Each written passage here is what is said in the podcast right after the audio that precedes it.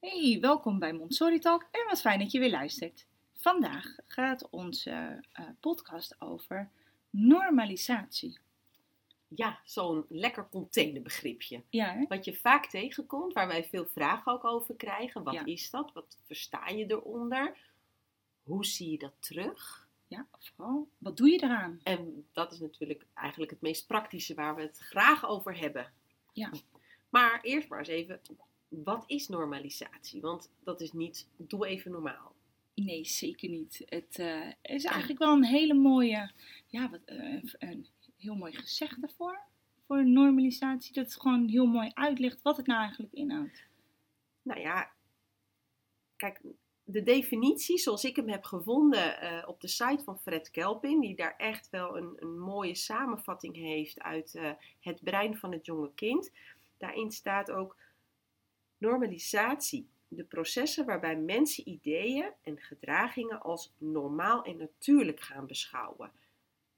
En ik denk dat die, dat evenwicht wat daar genoemd wordt, dat dat ook wel de essentie is. En eigenlijk is dit ook het belangrijkste onderdeel van het hele werk van Maria Montessori. En dit is ook het allerbelangrijkste van het, van het leven eigenlijk. Ja. Het is namelijk niet zo dat je dit alleen doet in de onderbouw, maar dit gaat je leven lang mee. En eh, zelfs de normalisatie gebeurt ook, als je even heel eh sec kijkt, naar als je straks later ergens gaat werken, of dat die kinderen ergens werken. En dan bevindt zich dat ook weer een soort van opnieuw. Maar je hebt al heel veel in je rugzak zitten, dus je weet hoe je daarmee om moet gaan. Ja, En wij geven ze nu al handvatten. Ja. En, en vooral ook kaders. Ja. Want je geeft ze veel vrijheid om zelf te ontdekken, om zelf eh, op weg te gaan, om eh, dingen te leren. Maar je hebt wel een soort innerlijk kompas nodig. Ja. En dat kan alleen als er ook kaders zijn. Ehm, en binnen die kaders gaat een mens, want zo kan je een kind ook noemen, eh, vindt hij echt wel zijn eigen weg daarin. Ehm, daar heb je wel spullen en materiaal voor nodig. Hè, zet een kind in een leeg bos. Wat is een leeg bos? Dat is ook een leuke vraag. Maar daar zal je een andere normalisatie vinden dan in Ja. een leeg lokaal. Het heeft wel middelen nodig. Het heeft wel iets om te ontdekken nodig. Ja. En eh, binnen een Montessori-klas heb je je concrete materialen en voorwerpen, zodat je daarmee aan de slag kan gaan, zodat er geestelijke concentratie kan komen. Ehm, daar is werk ook wat het kind interesseert. Dat hoop ik Dat tenminste. mag ik hopen van dat wel. je je voorbereidende omgeving Ja. wel zo hebt ingericht dat er interesse en verwondering kan zijn in je klas. Want alleen dan kan een Ja. kind tot geestelijke ordening komen. Door dingen op rij te zetten, door dingen te sorteren, door motorische handelingen ehm, te realiseren, te doen, door nou, te tellen, te lezen, samen bezig te zijn, weten hoe je materiaal draagt, hoe je met elkaar omgaat. Want dat bied je allemaal aan. En dat gaat in een heel natuurlijk proces. Maar het zijn ook die kleine dingetjes die ertoe doen. Eh, je kleedje opvouwen bijvoorbeeld. Of het potlodenhoudertje van de metalen tekenfiguren. Dat ze weten hoe ze die dragen en gebruiken. Dat je niet alles in één keer pakt. Dat zijn ook allemaal processen die eraan bijdragen tot een norm- genormaliseerd gedrag. Want eigenlijk heb je dan een geestelijke ordening. Je Ja. weet, zo doen we het. En zo wordt het. En dat geeft mij rust. Want ik weet hoe de dingen gaan zoals ze moeten gaan. En als dat er is, dan kan kind tot diepe leren komen. En dan hebben we het natuurlijk wel daarover, ehm, over die geestelijke ordeningen en het is er. Maar de kind heeft, het kind heeft daar altijd wel de vrijheid in. Ehm, toont het verantwoordelijk gedrag, toont het onverantwoordelijk gedrag. Maar eh, wel het bewust maken van die keuzes daarvan. Wat zijn de consequenties daarvan? En dat is wel wat je draagt, wat je meeneemt. En het is een leerproces. Eh, en dat, dat ge- gesprek kan je met kleuters ook wel voeren. Is meestal wel wat oppervlakkiger. Maar bij het oudere kind kan je veel meer de diepgang in wat dat betreft. Ehm, jij hebt echt zo'n onwijs mooie waaier. Waarin Nou. eigenlijk gewoon heel mooi beschreven staat wat het nou eigenlijk is, normalisatie. Ja, ook op de site bij Fred Kelpin heb ik die geda- eh, eraf weten te halen. Het is figuur 12, zo heet die. Kenmerken van het normale kinderkarakter en de afwijkingen ervan. En zij noemt dat echt zelf het meest belangrijke, belangrijke resultaat van mijn werk. En dat is een, een waaier en die gaat van uh, super sociaal naar onsociaal. En in het midden staat een hele dikke, vette, zwarte lijn. Dat zou dan genormaliseerd gedrag zijn. En ja, en wat hoort erbij? Super sociaal uh, tot nog genormaliseerd gedrag. Dat is, uh, je hebt een aandachtsconcentratie, je kan werk maken, je bent gedisciplineerd en je hebt sociaal gedrag. Nou, prachtig. Aan de andere kant van de waaier staan ook wat van die termen. En die zul je bij een aantal kinderen ook nog herkennen. Dat er grilligheid is, of onordelijkheid, verlegenheid, luiheid. Nou vind ik dat wel een term uit begin 1900, maar goed. Ja, en dan ben je ook nog onsociaal. En ik denk dat het mooier is, niet genormaliseerd gedrag. Ja. En ja, ik denk dat je uh, wel kinderen daarin kan plaatsen en herkennen. En ik heb ook kinderen die net nieuw in de klas zijn. Nou, ik kan heel zwart-wit zeggen, nou, dan kan ik van deze etiketjes opplakken. Maar het heeft soms ook tijd nodig en mijn aandacht nodig om die kinderen op weg te helpen met, maar hoe gedragen wij ons hier? En ik vind dat eigenlijk altijd het eerste doel van kinderen die nieuw bij jou in de klas komen. Ja. Die wijd je eerst in, in de gebruiken en de rituelen die er zijn.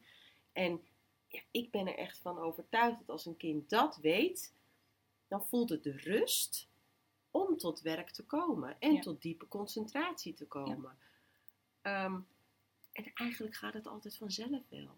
En over die kinderen maak ik me ook nooit zorgen, want daarvan denk ik, die komen er later wel. Ze, ze nemen stappen in die waaier.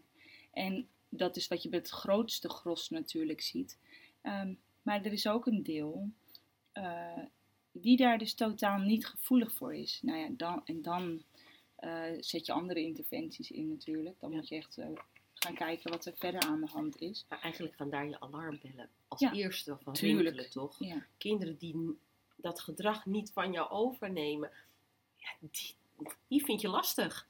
Terwijl dat kind wat niet tot lezen komt, of niet tot tellen komt, of de, nou, daar, daar vind je wel wat op. Ja, daar, die, die komen wel. Maar inderdaad, hoe krijg je die kinderen die maar niet genormaliseerd uh, kunnen worden, uh, uiteindelijk daarin mee? En dat, dat, uh, ja, dat, dan is daar andere zorg voor nodig. Ja.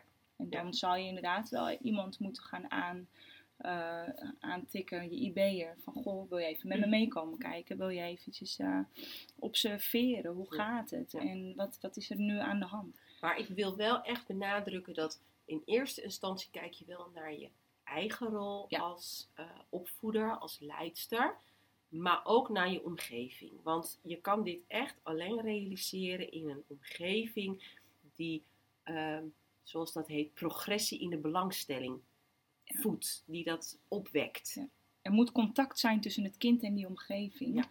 En het moet intrinsiek motiveren. Er moet iets zijn waarvan het kind gelijk denkt: oh, wauw, ja. Precies, dat. het kan niet met gewone materialen. Nee. Er moet wel echt een pareltje tussen Ja. zitten.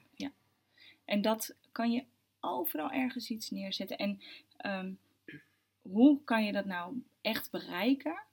Is door ook te luisteren en in gesprek te gaan met dat kind. En ik heb daar een hele mooie quote over gevonden. Want luisteren vraagt om geduld, openheid en de intentie om de ander te begrijpen. En vanuit daaruit richt je die voorbereide omgeving in. En weet je ook hoe je kan inspelen op dat wat dat kind op dat moment nodig heeft. Zodat je het een duwtje in de goede richting van het normalisatieproces kan geven. Dus eigenlijk ook het contact wat je hebt met Ja. het kind is onwijs belangrijk. Zeker. Daar win je, denk ik, al de helft mee. Nou, en dan je omgeving erbij. en je wellevenshuislessen. Ja. En het mooiste is dat er eh, in elk materiaal van Maria zit dat proces, hè? maar vergeet je dagelijks leven werkjes niet. Daar zit ook zoveel in, zoveel handelingen in. En 9 van de 10 keer zijn dat dingen die ze gelijk herkennen vanuit thuis. Dus dat spreekt gelijk aan. En daar hebben ze niet altijd jouw hulp voor nodig. En dat vind ik altijd wel het meest prettige daaraan. Want dan gaat het als vanzelf.